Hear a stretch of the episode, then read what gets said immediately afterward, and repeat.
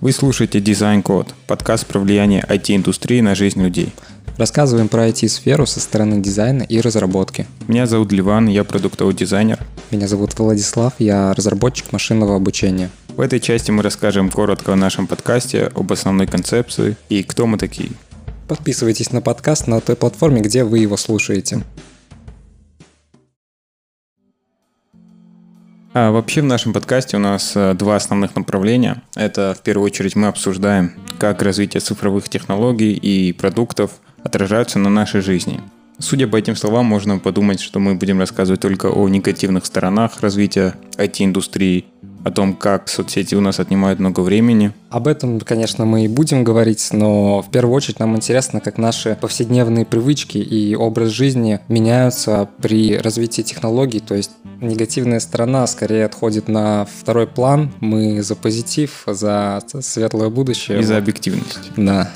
Мы также будем обсуждать профессиональные темы, как мы будем смотреть на одну и ту же проблему с разных сторон, то есть со взгляда разработки со стороны дизайна. Да, Ключевая идея получается у нас в том, что есть два мнения, как мы считаем, это сторона дизайнера и сторона разработчика. Мы хотим объединить это в некий симбиоз и попытаться рассмотреть всевозможные технологии со стороны максимально объективно, то есть рассмотреть и с той, и с другой стороны. Также мы планируем приглашать профессионалов из нашей отрасли или в принципе каких-то интересных людей, которые знают что-то про высокие технологии, про дизайн, про искусственный интеллект, Несмотря на то, что мы сами разрабатываем продукты, мы также являемся и потребителями, поэтому мы можем объективно и с двух сторон рассмотреть развитие технологий.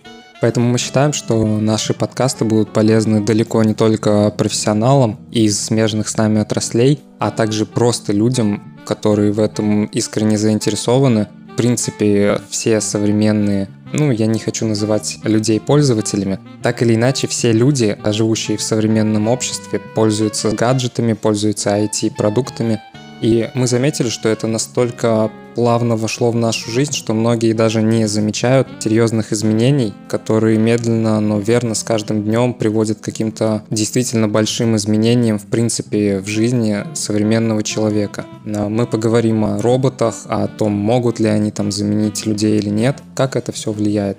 Даже какие-то банальные, привычные вещи мы уже делаем совсем по-другому. Например, мне нужно было недавно заказать какой-то продукт, уже не помню какой именно, и меня попросили это сделать, и я в полусонном состоянии нажал на пару кнопок, и через 8 минут это уже ко мне домой принесли, и у меня был уже некий такой шок, что такое в принципе возможно, потому что я на это обратил внимание. Потому что раньше, условно, нужно было собраться, выйти в магазин, там, выбрать продукт, стоять в очередь на кассе и вернуться с развитием технологий мы не замечаем, как меняются наши привычки не только как пользователи в интернете, но и в повседневной жизни при совершении обычных действий. На самом деле, вот отличный пример ты привел про то, как в полусонном состоянии буквально пару кнопок запустить какой-то процесс, который зависит уже от других людей.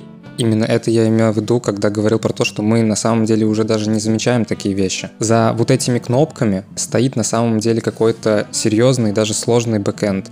То есть разработчики постарались, сделали так, что какие-то данные передаются от вас куда-то на сервер, а от сервера передаются к исполнителю ваших заказов. И я думаю, здесь важно не только то, как это работает изнутри, но и взаимодействие с интерфейсом. Сегодня настолько упрощено, что вот это позволяет сократить все, в принципе, возможные телодвижения до одного-двух нажатий кнопки, чтобы на самом деле запустить какой-то процесс Обычно за это достаточно заплатить деньги с уже привязанной карты, а порой в принципе ничего не нужно делать, все сделано за вас, много бесплатных сервисов. И это основные темы, которые нас волнуют и о которых будет, собственно, наш подкаст. Расскажем немного про нас, кто мы такие, как начинали, чем занимаемся. Владислав, вот расскажите, кем вы сейчас работаете и где? Я занимаюсь машинным обучением. Моя деятельность связана с разработкой в фармацевтической компании Solo Farm. Я работаю преимущественно на языке программирования Python. Занимаюсь обработкой данных о госзакупках в сфере лекарственных средств и предсказаний цен на них. Скорее всего, вот вы знаете, что за компания, в которой работает Ливан. Моя компания занимается тем, что один факт, который достаточно а, знать о компании, в которой я работаю, это то, что во всех больницах нашей страны инфузионные растворы типа там глюкозы, натрия хлорида и всех жизненно важных препаратов, которые вводят вам внутривенно, если, не дай бог, кто-то попадает в больницу и ему там спасают жизнь. Наша компания — это топ-1 по поставкам таких средств, преимущественно в жидких лекарственных формах.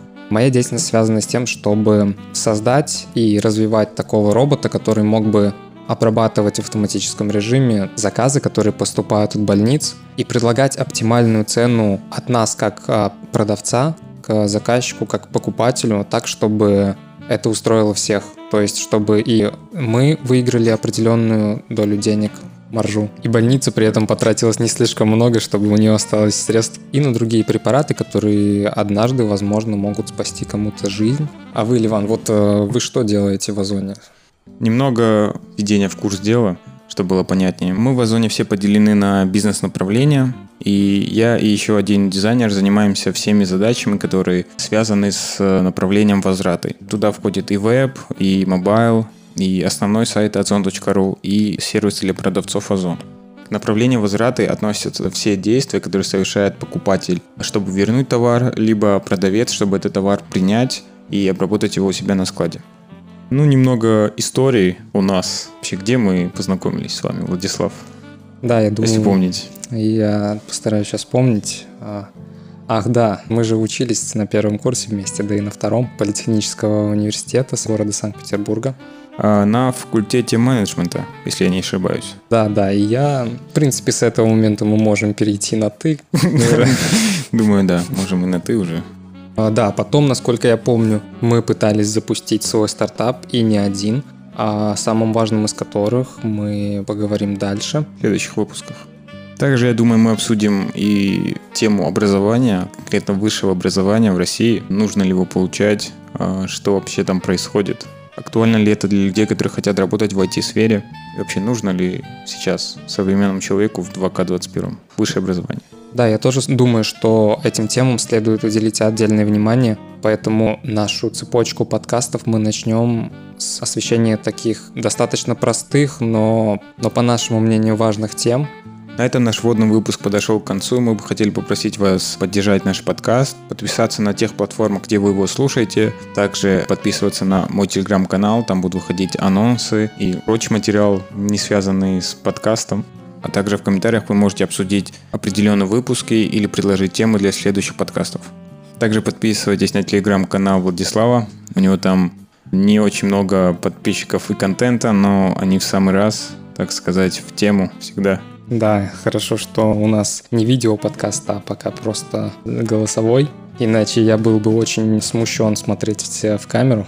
В общем... Пишите нам на факс, звоните на домашний телефон.